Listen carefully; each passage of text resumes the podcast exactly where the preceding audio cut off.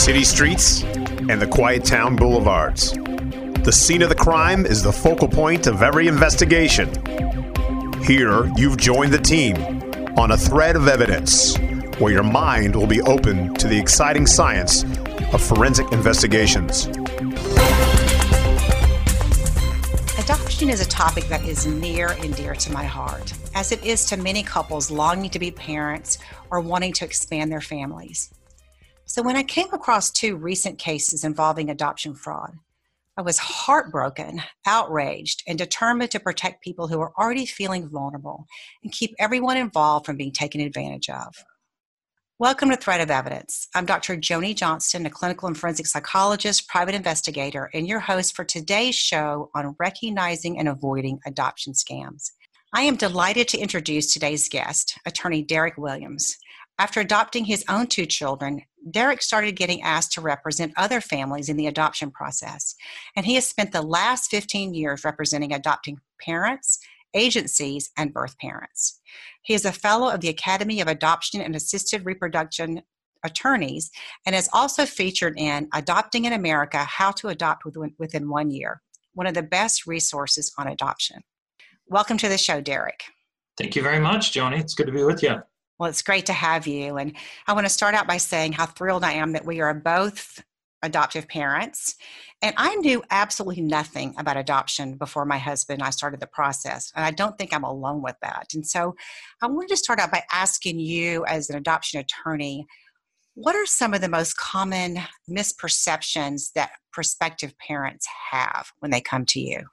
I get both ways that it's simple and easy but also that it's overwhelmingly complicated, burdensome, and emotional. And, and, I think the truth falls somewhere right in the middle, probably.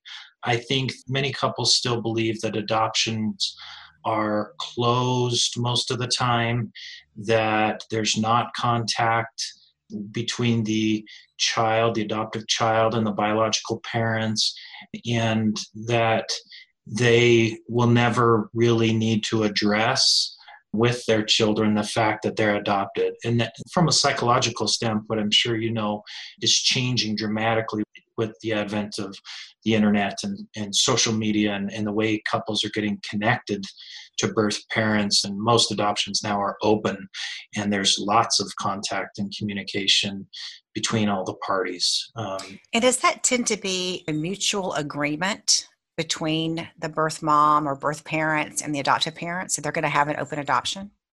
Yes absolutely. It's it's something that we try to facilitate that contact or communication between them. Me as an adoption attorney using the social workers that are involved or the other attorneys that are involved that's a really important topic that's addressed up front between them so that they can figure out whatever openness means to them. And it really still varies. Some of them are closer to being closed and only there's a letter once a year or a picture once in a while, all the way to wide open where they're meeting weekly and getting together and visiting and whatever. And so, but it is a topic that I address in every single one of of my adoptions to make sure going in that both of them are on the same page as to what's expected. One of the changes I would imagine that you just alluded to is the role of social media or the internet in this whole process. I mean, my last adoption was, wow, almost 16 years ago. And so that's a lifetime when it comes to technology. So, how are, are you seeing technology being used in the adoption process? Well, primarily, I think it's being used to match, to connect an adoptive couple that's looking with a birth mother that is looking. And friends of friends and seeing profiles online or sharing things on social media for a couple to say we're looking. Let me know if you hear anything. Friends of friends of friends or old high school people they haven't seen in 20 years may have a niece that has an unexpected pregnancy that's looking for a parent. And and so connections are made and facilitated much much easier if you used an agency like I did for my adoptions, my my children are 16 and 12 now, and we used an agency with both of them. The old days, you'd you'd prepare that hard copy profile with your pictures and a letter to the birth mother, and you give it to the agency, and then they provide that copies, those hard copies to a birth mother to look at, and they present four or five profiles to the birth mother, and, and now all of that's really gone and profiles are online and birth mothers can look from the comfort of their own home and bedroom and privacy and find the couple without needing anyone in between which, which leads us to many of the problems that we're going to go on to discuss. I've heard many prospective parents say hey if i can use the internet to find a birth mom I don't need an adoption attorney necessarily. I don't need an adoption agency. And I would imagine, and I feel similarly, that there are some serious drawbacks with that decision. They obviously have to go to court and finalize an adoption and get a court decree of adoption. And so they would need an attorney at some point. But I think what you might be alluding to is people that think I can match with the birth mother and I can talk to her and we can set all this up and we can handle everything. And then later at some point we'll bring the attorney in to do the paperwork. And we can do it without the agency's help. And, and you're correct that there is so much that's very very dangerous. And there's so much work that is done by either the attorney in in a direct placement adoption or sometimes i refer to them as private adoptions but that's just contrasting it from an agency adoption. An attorney facilitating a private adoption and an agency and their representatives that are running an agency adoption, they provide a lot of services beyond legal paperwork in order to make sure that that adoption is safe, is ethically done, very importantly, and protects everybody involved. I remember when we were adopting our son, it was a domestic adoption, and we were just so excited about the thought of adding to our family and when we met with an attorney, he was the one who actually found a birth mom. I guess that was like the old days, like you were saying. He asked us some questions that we didn't even think about.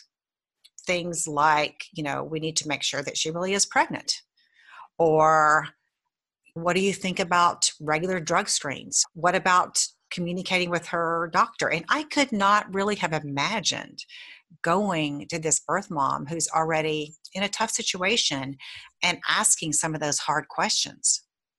Definitely. There are a lot of sensitive topics that need to be worked through. By the time I get called, usually there's been a match or or there's been some contact between them already and I'll say how do you feel about your relationships thus far or your contact thus far?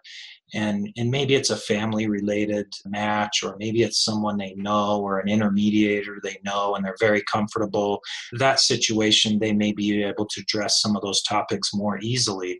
If it's with a stranger they've never met before and they're at the very beginning of that relationship they'll i'll often say now i can handle some of these screening things that we need to do. We need to look for some of these red flags. I can handle that through my process with my counterparts in that other state or with the social worker that we're going to have working with the birth mother or whatever the team is that we set up for that particular case.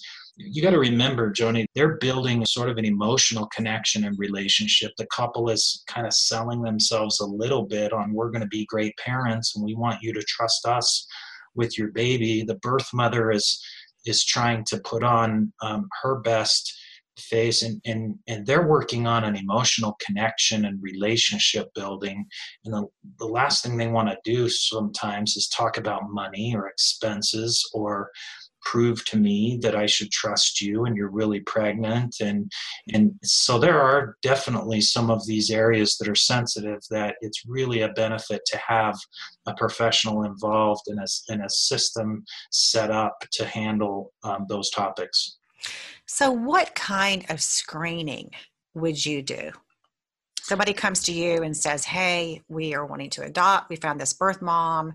We've been communicating online what would you want to know? So eh, a lot of it depends on how they connected and if it's a sort of a cold call connection where the birth mother emails them out of nowhere and they don't know where she came from or anything. Obviously that's different than my brother-in-law's got somebody at work that they know and you know that sort of thing. So let's take the most common situation where fraud and scams happen is this cold call sort of situation where a couple is contacted out of the blue and and the birth mother says i found your profile on parent finder or adoption.com or wherever and i'm interested. And that's where the most screening is usually needed to be done. And so i i talk to them about what facts they know what has she said what has she sent them. I gather as much information as i can and then i tell them what i do is i like to if she's in another state most commonly they're in different states I find another trusted adoption professional, an attorney, usually in that other state, and I contact that attorney and say, We have this potential situation, and we would like you to help be involved on that end with the birth mother. And we'd like to involve you in helping us screen this. And can you contact her, preferably meet in person with your potential new client and verify the pregnancy through eyes on through whatever else she has to confirm for us and to see how this feels. And when you have a lawyer, or sometimes we'll use an adoption specialized social worker, a social worker that's experienced in working with birth mothers and knows how to ask those questions, that trained professional can ask the right questions, can have their own gut instinct, can give some advice back to us on our side from someone on the ground in that state. It's really difficult to do it, I think, without someone on the other side, it, it, just because, as you know, they can manufacture sonograms, you can doctor medical records. You can do all kinds of things to make it look like someone's pregnant. Right? I mean, we need to look for red flags, but that can usually come out in the follow up communication and ongoing discussions with the birth mother through the questions that I tell them to ask. And, and the way that they ask them can usually also manifest some red flags if there are any. So, what are those red flags that you look for? and that you would encourage prospective adoptive parents to look for in their conversations with birth moms? So, oftentimes, some red flags would be a reluctance to discuss medical prenatal history or physician care or how many times they've been or that sort of thing. It can also be a request for money right out of the gate. I'm in crisis. I want you to adopt my child but I'm going to lose my apartment tomorrow. I need you to help me if if I want you to adopt my child. I've already decided this, but I I need you to wire some money by Western Union to my landlord and here's a number and we have to figure out how to verify if that's really a landlord and and and we're just right out of the gate in the first weeks, one week or sometimes I've had it in the first day or two of connection. They're in crisis and need money quickly and that's a that's a huge red flag whenever finances become the the number one topic of discussion rather than what kind of couple are you? Where do you live? Do you have other kids? What are your professions? How are you what are your beliefs and, and standards and all that sort of stuff? If it, if it becomes more about solving a crisis and getting money to her quickly that's a big red flag. That's so interesting. One of the things that really drew me to the birth mom that we used in adopting our son that we're still in contact with was the fact that we could tell from the very beginning that she really took her part in meeting with us and asking those questions of us. We could tell it was a very important decision for, for her. And that really reassured us that she did have this child's best interest at heart. And I could certainly see why, um, if you have someone, for example, who is more concerned about the money, particularly in the absence of those other concerns because it is possible i guess in theory that a birth mom could find herself in a difficult situation and need some immediate help. Yeah. But particularly when you have that in the absence of somebody who doesn't seem to care at all about you as a couple and your values and your parenting ideas and how you plan to discipline and those kind of things, I would think that would be a real red flag. Yeah, it is. And you make a great point. I, I don't want to imply ever that that there are not situations uh, unexpected pregnancies often come in a crisis time of a woman's life and those are real situations and that's why anyone that's that's finds adoptive couples that find themselves in that situation really need to have a team of professionals on both sides of this to to everyone work together to assess and figure out and screen this the best way they can to to figure out um, if this is something that that's going to work and is and is a real situation. And I have I have helped facilitate the payment of of legitimate adoption expenses in situations where the mother needed it and we were able to get some confirmation and and some help on her side through social work or an attorney to to sort of confirm some of that. But I've also had situations where the the couple, I mean, we'll we'll probably get into this, but it's a real thing for these couples to be so emotionally excited and and sometimes desperate and just we will do anything to have a family that I, I don't care if we lose some of this money. If she's asking for money we want this opportunity of this baby and we can't let it go. Give it to her. And i'll say well i'm not going to do that unless it's legal and if we can work through that and they you know but they're coming in from a standpoint of of such we cannot we've been waiting for so long and we've had three failed adoptions and and this one needs to stick. So we've got to we can't lose it by saying no right out of the gate. You need to help us make this happen. And, and so i often i'm awful often battling my own clients the couples in in some of these screening issues and i'm warning them this is risky and this is very high risk. And they say we understand thank you but do it. We can't lose this. And so the battle and the and, and the tug of, of war is on both sides. You know, this is such a tough question for me to ask you, but one of the things that we learned much later on with our birth mom is that there were prospective adoptive families who were offering to pay her not just for adoption expenses. And I remember her telling me, and this was again, she never wavered in terms of picking our family. We're very, very lucky, and we still consider ourselves extremely lucky to have our son.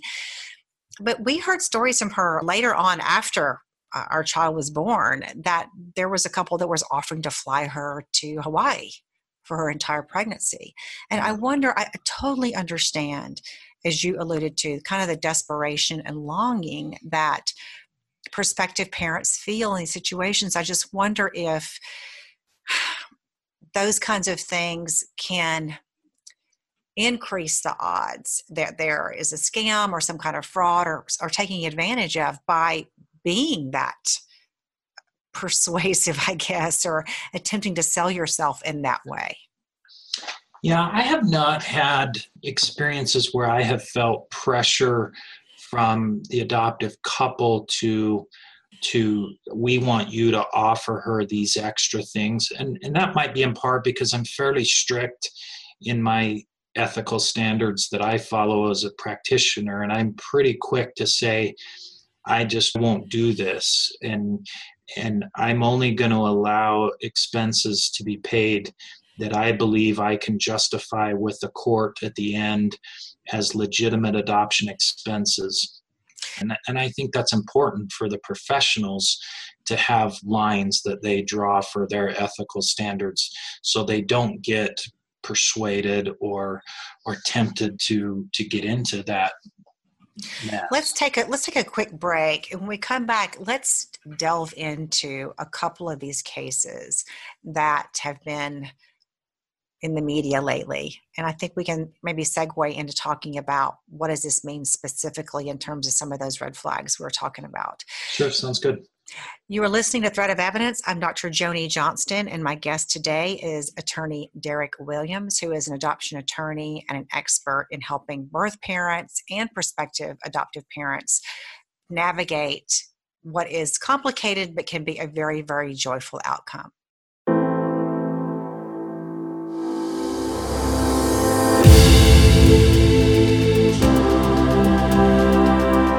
AmericaOutloud.com is the voice of liberty and justice for all.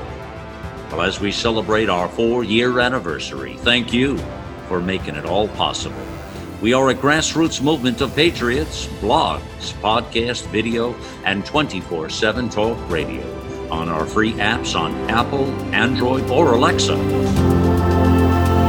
We are the vision of the Voices America Out Loud Talk Radio.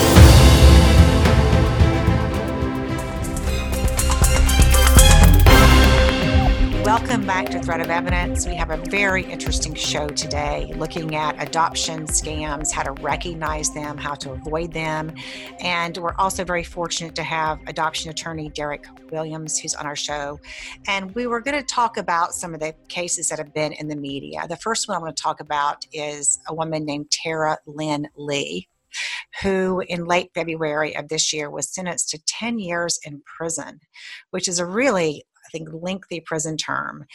But I think partly this was because the judge was so outraged by the facts of this case. And this was a woman who, between 2014 and 2018, ran what she called an adoption agency. And I guess at various points in time, she pretended to be everything from a doula to an adoption counselor to a social worker.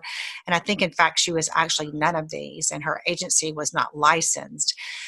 And while she did facilitate some legitimate adoptions, it became clear over time that she was doing a couple of really unethical things. For example, she would match one birth mom to multiple families. And so you would have more than one family who were extremely excited about welcoming a baby to the family you know having getting their nursery in order telling their relatives maybe having baby showers. And of course these individuals are also paying for medical expenses living expenses of this birth mom. And of course as you might imagine as the due date got closer then tara had to come up with some reason why only one of these families would get this child. And I have no idea to this day how she picked which family would actually get this baby. But another thing she did was she actually at times made up birth parents where there actually was not a birth mom. And I know she had at least one woman who conspired with her and was on the phone with a couple of prospective adoptive families pretending to be a birth mom. And so, oh, this is such a very difficult case for me personally, and I think I can only imagine what it was like for the disappointed families. But wanted to just get your take on this case. Yeah, sure. It, it's just it's every bit of heartbreak that I think the judge felt, and the judge, from what I learned and read about the sentencing, the judge was so strong in his sentence because of what he heard from these couples. And what i what he heard from them was not just the the financial scam not just the loss and their savings that they had saved up for years to adopt a baby but this was a combination of financial money scam and an emotional scam. It, it was the breach of a trust that they had in someone they believed was a professional and an ethical professional, right? It's the betrayal of someone that is portraying themselves to to be doing this for all the right reasons. And adoptive couples and birth mothers in in this situation really really trust those that are taking charge of their adoption process they're putting the building of their families. They're putting their you know their marriages their future into this person to help me have a family and to help me place my baby for adoption. And they need to be able to trust these people that are doing it. And the violation of that trust just hurts so so deep. I'm sure that was far, far worse than the financial loss. From a psychologist point of view, I've thought quite a bit about this case because there's kind of the surface explanation that, okay, this person is a con artist, perhaps. This is someone who's in it for the money, has found a way to make money, has found a system that she thinks works for her. But I have to say, it's hard for me to just accept that it was purely financial. And, and what makes me say that, Derek, I think is because this is not someone who is frauding people or scamming people from a distance. I mean, this is somebody who is literally on the phone with prospective adoptive parents. She's developing relationships with them. She is hearing all about their excitement. She's hearing about perhaps infertility struggles. And it just makes it so hard for me to just say, okay, this is just, you know, a typical scam because it's just such a mean way in a way to scam yeah. people. I have a really hard time getting my arms around that. Have you ever come across someone in your practice that you felt like was that calculated in terms of wanting to take advantage of people? Well, maybe one time in a in a private direct placement adoption where the couple was out of state and I was called by the professional in that state. The the birth mother was in my state in Utah and I was asked to facilitate some expenses and to verify pregnancy and I went out and it took a lot for me to even let her meet her. But in order to get this money that she needed in this crisis, and I tried to talk the couple out of state out of doing it, but they insisted. And anyway, when I met her, I, I just felt something that was akin to sort of this con mentality or, or this mentality of I don't really care about the harm this is going to cause. I just need to solve my next problem, and they're a means to an end. And I felt that way a couple of times in dealing with her and i tried to explain that to the folks on the other side and and it ended up falling through and it came through as being a scam and they apologized and thanked me for trying to warn them but i, I could just feel something that that was an emptiness that they didn't care about the effects of their actions. I wonder how much perspective parents meeting a birth parent early in that process would help at least get a sense of that person and uh, not that necessarily a prospective family would pick up on all the red flags you would as somebody who's been in this business for a long period of time but at least would get more of a sense of it being able to assess that person one-on-one. Is that something that you encourage families yeah. to connect early on? Definitely. If that's at all possible that's always a, a real a real help. The problem you get into is logistics in today's age, where many of these matches are East Coast to West Coast or far away.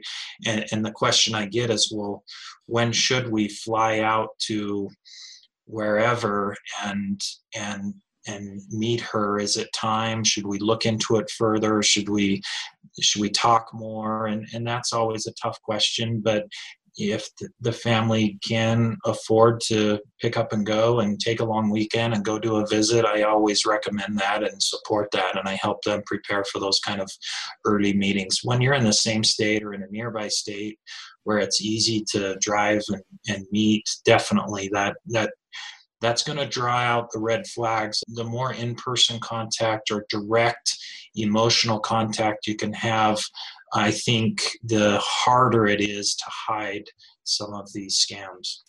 The other thing I think that is a takeaway for me in that particular case, and it's not something that I think would be obvious to many people, but there was at least one couple who had adopted before.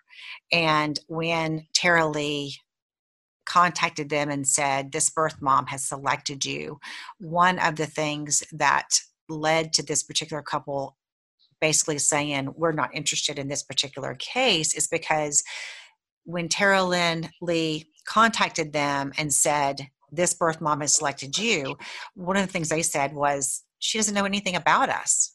She's not asking any questions about us. She doesn't seem interested in meeting us. And of course, this couple benefited from the fact that they had adopted before, so they could compare this experience they were having with other experiences. And I think maybe a takeaway would be not only to meet that birth mom if you can, but also to develop a network of people who have successfully adopted and be able to understand and know their experience. So you have some kind of baseline that you can prepare what's happening with you with all these other stories that are successful. Yeah, that's a great point. And the good thing about that is that's that's much more readily available to find mentors a Facebook page of adoptive parents, friends that you know that have adopted, other connections, but finding someone that's been through it that you can say, How does this situation sound? I want to make a distinction, of course, between adoption fraud or an adoption scam, which is a deliberate attempt to misrepresent a goal or an agenda, and a birth mom who changes her mind because they're different and it's a huge and difficult decision oftentimes for birth moms. I wonder at the same time if there are warning signs or red flags of a birth mom who whether it's that she's not really telling herself the truth or she's not as clear as she says she is or are there things that you look for that would make you concerned that this adoption is going to fall through or may fall through? Yeah, there are. So some of those would be a reluctance to make plans, a reluctance to talk about the openness afterwards. I don't know. I'll get back to you. Let's not address that right now. It's too difficult for me to think about. Some of some of those types of things could be. Now I want to be careful and make it clear that that the emotions that a birth mother goes through in this process are very real and they're very difficult. And I have the utmost respect for my my two birth mothers. I, I think they both would be fine if i gave their names. Kendra and brooke are are angels to me and i couldn't be a, a father without them. And i keep them high on a pedestal in in my life and in my home. And i I cry just simply thinking about the days that they placed their babies in my arms and we cried together. And the emotion they go through is real and it's difficult and it sometimes takes a long long time to get past and so i don't want to minimize by by saying that a red flag could just be a, a, a, birth mother who's emotional and, and having a hard time making this decision or going through this process because that can be completely normal my point is sometimes we need to at least advise my clients and the couple needs to know this one is really difficult. Um, she's avoiding sort of some of the planning with her social worker. We always try to put together a hospital plan which is how do you want the hospital to go? How, who's going to hold the baby first? Do you want to spend time with the baby? Do you not where do you want the couple who do you want to visit? That hospital plan is important and sometimes we get down to the end and the social worker we've got working with them comes to me and says I, I, can't get her to fill this out. I can't get her to focus on it and think about it. She's just so distraught about the idea of placing this baby.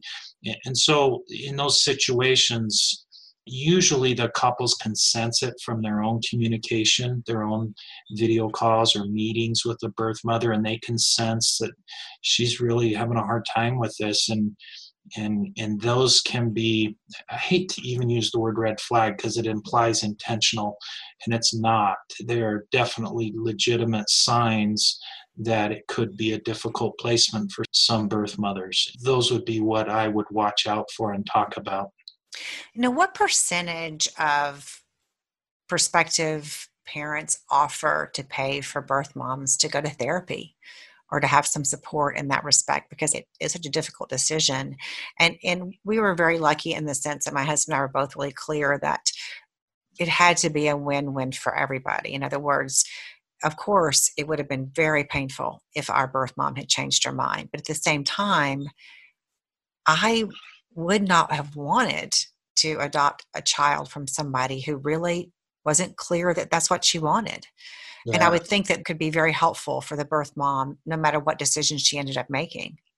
That is so important. And, and that is one of the easiest expenses that I talk to my adoptive couple clients about, which, and when I say easiest, meaning the easiest to get them to, to agree to pay.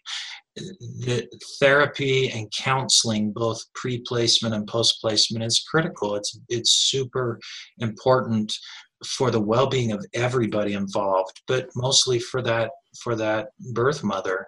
It does result in a better relationship for everybody long term if she is supported through the process and after.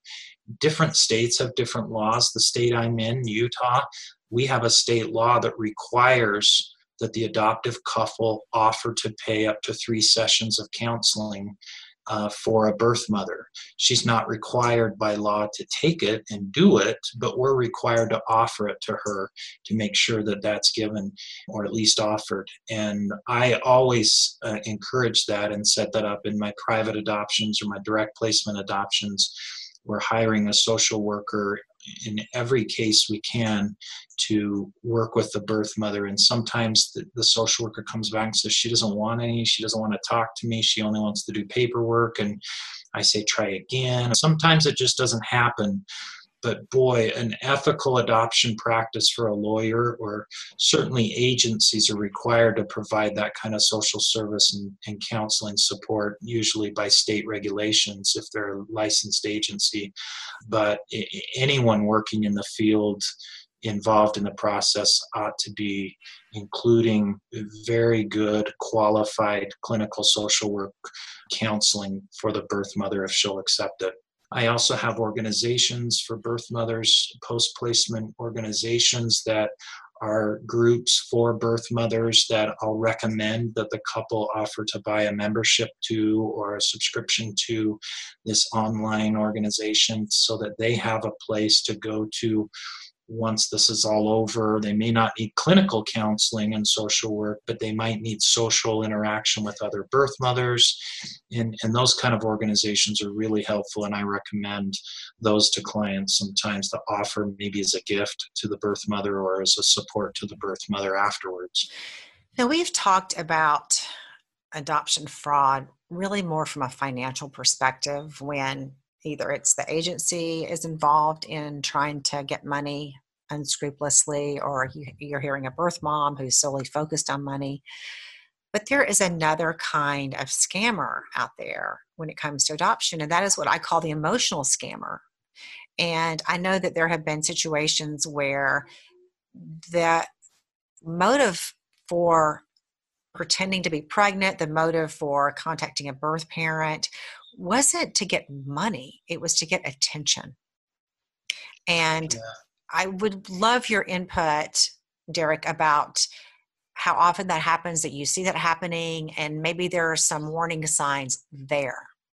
Yeah, that one's a little bit harder. Well, it's much harder actually to sort of screen out and detect because it usually takes a long period of time to figure that one out.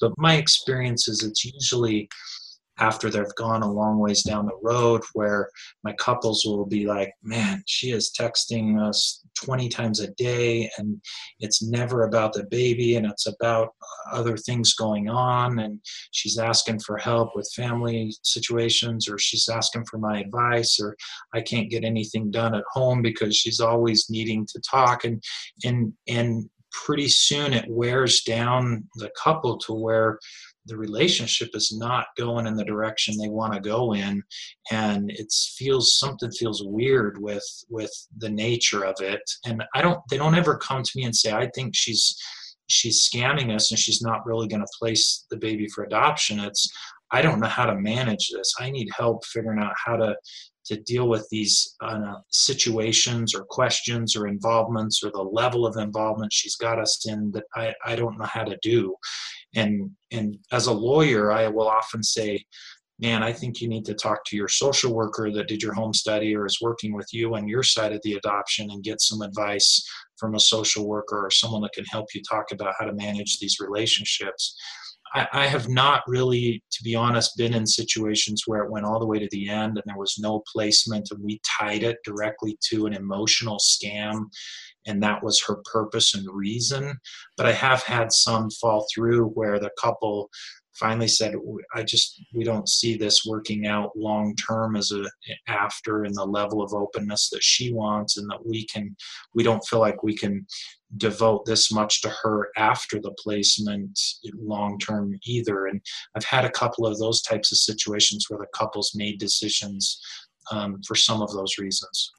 And I've interviewed a couple of people, and I would agree that number one, it seems to surface as a pattern of behavior after the relationship has started. So it's not so much that you can screen out at the beginning because there's no baseline of how this person normally acts. But those are some of the same stories that I've heard, Derek, is having somebody who is extremely demanding of that person's time, um, always looking for sympathy, their life being one crisis after the next sometimes the stories not matching up about, about what's going on and while i haven't really also heard of somebody going all the way to the end i certainly have heard of and it's rare i want to make that very clear and all these i think are relatively rare yeah. um, but a, a situation i'm thinking about recently where the prospective parents just became so overwhelmed and frustrated by the amount of time this person and attention was demanding that when they started setting some limits with the birth mom, she disappeared. And it later became evident that this person actually wasn't even pregnant.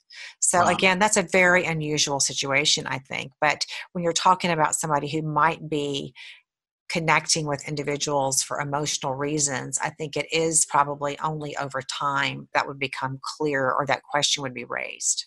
Yeah, and and I think this is also sometimes we we we're talking about an emotional scam in this situation, but I think there's sometimes where legitimate adoptions come with some of the same issues that couples have to determine whether they can continue and and it may not be a scam at all in terms of placing the child but the emotional attachment and needs don't match what the couple's anticipating or or able to take on and i think that's such a good point because particularly if you're talking about a more open adoption you really aren't just adding a baby to your family. In some respects, you're adding another family to your family. Yeah.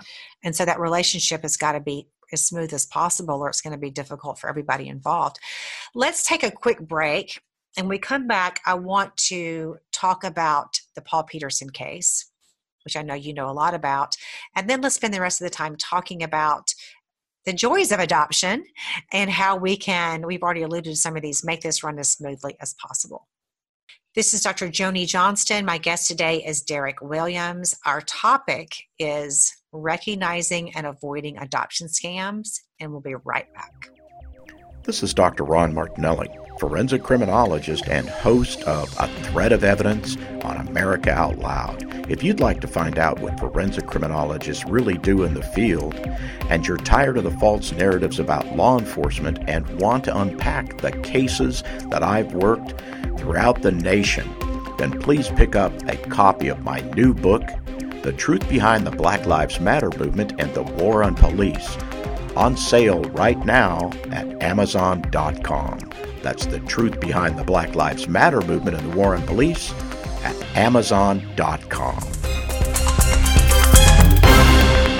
Welcome back, everyone, to Thread of Evidence. My guest today is Derek Williams, who is an adoption attorney, and we are really having such a fascinating discussion about adoption fraud or adoption scams and how you can recognize and prevent those. And we talked already about the Tara Lynn Lee case, and I want to shift gears and talk about the Paul Petersen case. And I know, Derek, that you know quite a bit about this case, and maybe you can shed some light for the rest of us.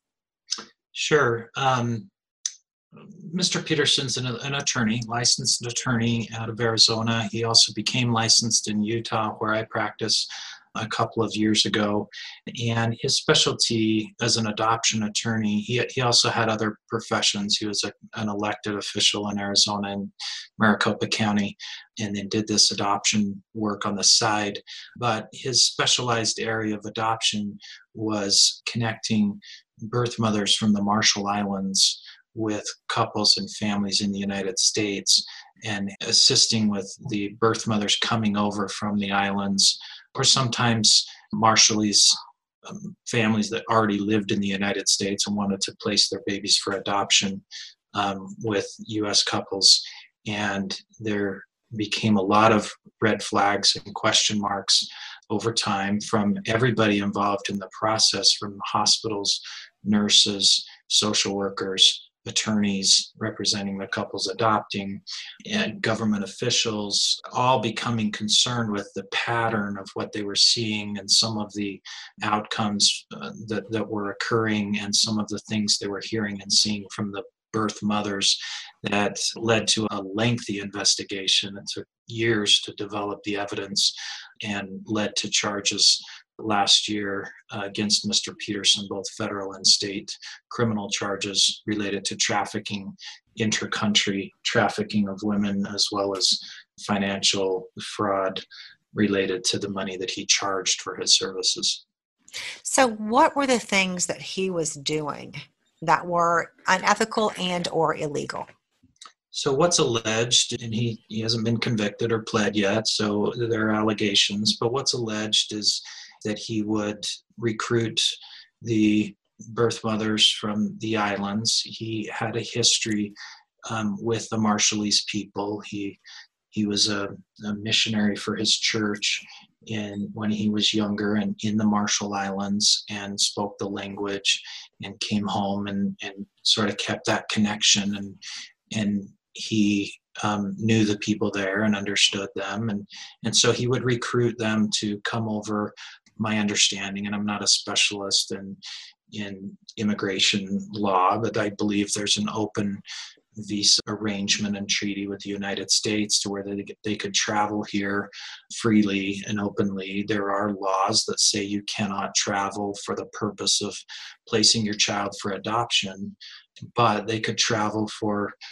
for visits, for family, to work, whatever. And and so some of the allegations are that they were coached as to what to say at the at the entry points when they would fly into the United States and they're six or seven or eight months pregnant and they would give their reasons for coming and they would come here and he would house them often in homes that he owned and and there would be a caretaker and they would wait until they delivered and he would take them to a local hospital and and they would deliver and place the baby for adoption and then after few days or weeks, they would return to the Marshall Islands. And the allegations are that that some of the money that he would collect, anywhere from um, thirty-five to forty thousand, generally is is what he would charge the couple for one of these adoptions. Some portion of that would be promised or paid back to the birth mother uh, when she returned to the islands.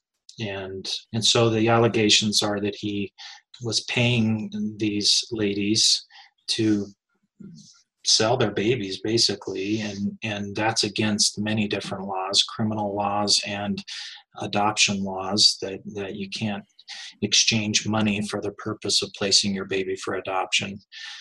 The couples wouldn't know that was happening obviously and they're paying an adoption fee to an attorney and they don't know what he's doing with it. And so there's there's a, a, an element of fraud in there there are other allegations I've heard of about him um, potentially trying to get them on Medicaid when they would come to the United States, so that so that Medicaid would pay the medical expenses, which increases the amount of money left for him, and and because he, they wouldn't have to pay the medical bills.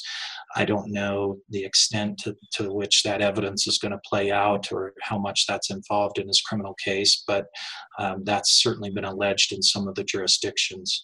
So, those are some of the criminal elements of it, and then mostly the way that his fees were used or how he tried to claim they were used and what he would pass on to the mother and what expenses he would pay and how all that was documented and explained to the couple and what's told to the couple that's where the ethical elements come into play.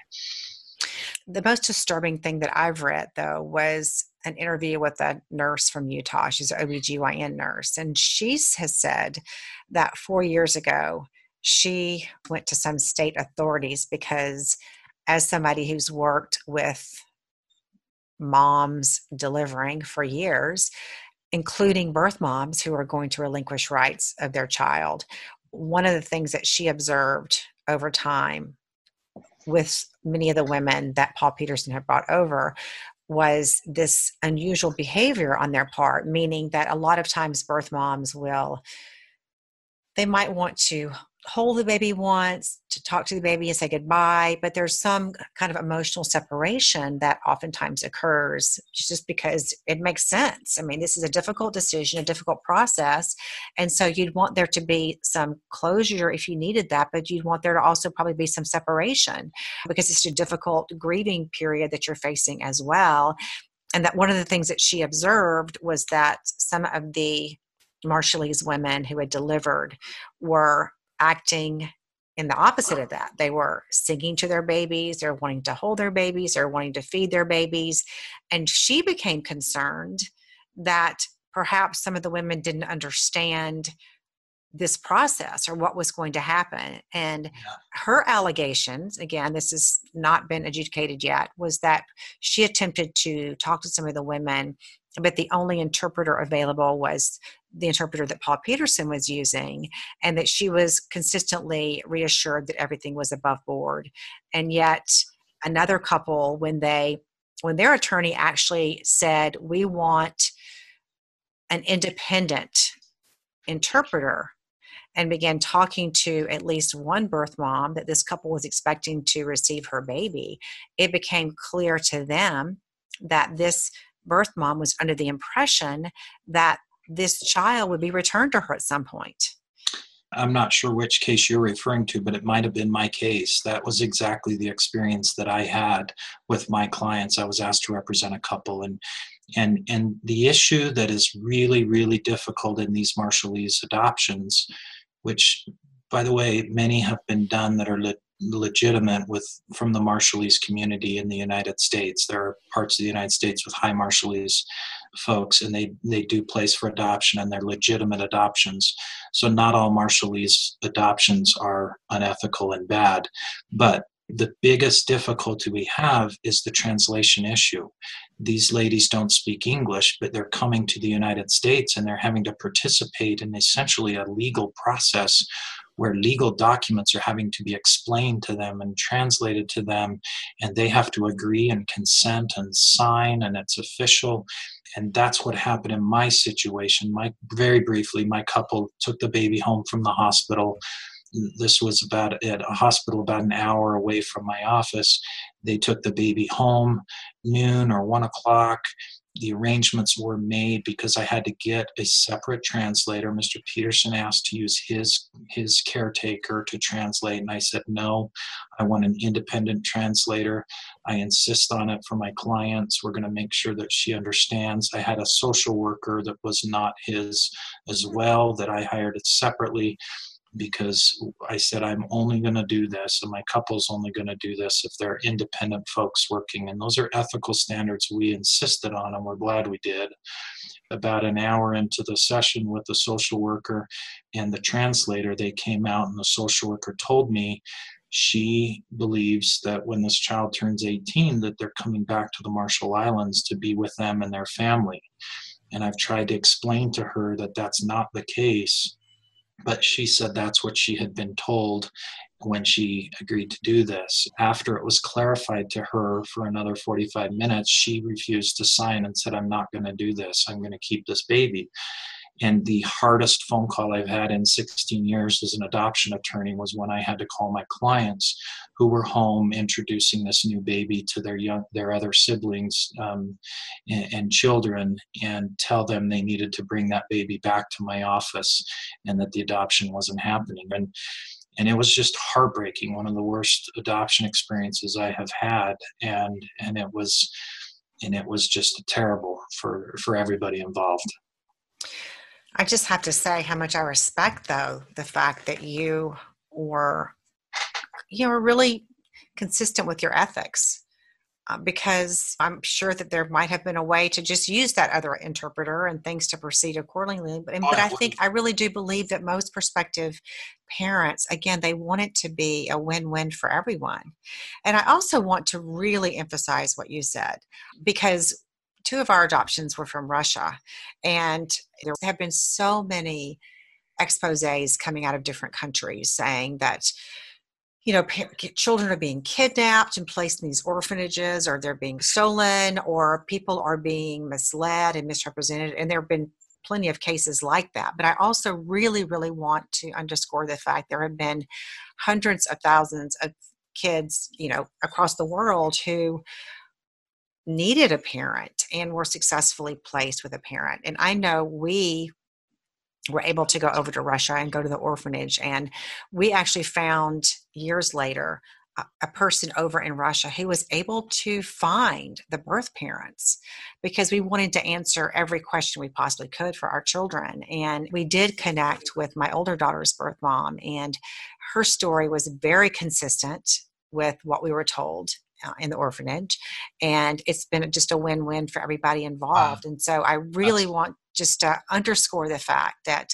there are there is a need in, in many places, including the United States, for parents to parent children, and there's an opportunity for that. And not all of these kind of horror stories that we hear about are true, or certainly don't represent most adoptions. Yeah, absolutely. I'm really glad you're you're making that point and it's an important point for us to finish on a little bit which is these scams, the dishonest people, those involved that are trying to just get a chunk of the money that are resulting in increased costs for adoptive couples in order to get their children. These are minority situations. Unfortunately, they are with the advent of social media and the internet, as I said earlier, they're becoming a little bit more common. But overall, when you look at, I don't know statistics, um, I'm sure we could find them, but but in my experience and my practice in 15 years doing this, it's a it's a small percentage that are scams that are disrupted because of malintent or dishonesty or or there are many adoptions that fail for legitimate reasons and and a change of mind or other circumstances that that disallow the adoption to go forward. But it is really a small percentage but there are enough attempts going on that people do need to be educated about the precautions and the red flags and the screenings just to be educated. And so I think that's really important. But it should not ever dissuade someone from trying if they're going to build their family through adoption like I did and like you did. Adoption can be a really beautiful, wonderful thing where everybody is healthy and happy and and it, it turns out best and and I see much more of that than I do of these difficult situations. That's such a great note to end on. And one of the things that I was thinking about when you talk about or we read about adoptions falling through is a couple of things. You know, statistically, what I've read is that 80% of domestic adoptions are successful, so that about 20% of them fall through the first time but even more importantly is that with you know by paying attention by educating yourself by being smart by being patient eventually adoption can be 100% successful well, I want to thank you so much, Derek, for coming on today. And we'll make sure to have your contact information on our website because you just provided so much I think, reassurance and information for anyone who is considering being involved in the adoption process, whether that's a birth mom or prospective uh, parent. So, thank you again for coming on and talking about a subject that I think is near and dear to both of our hearts. It is. I really appreciate inviting me, Joni. Thank you. It was a great discussion. You have been listening to Thread of Evidence. I'm Dr. Joni Johnston. Our guest today has been Derek Williams. Our topic has been preventing and recognizing adoption scams. Thanks as always for listening, and we'll see you next time.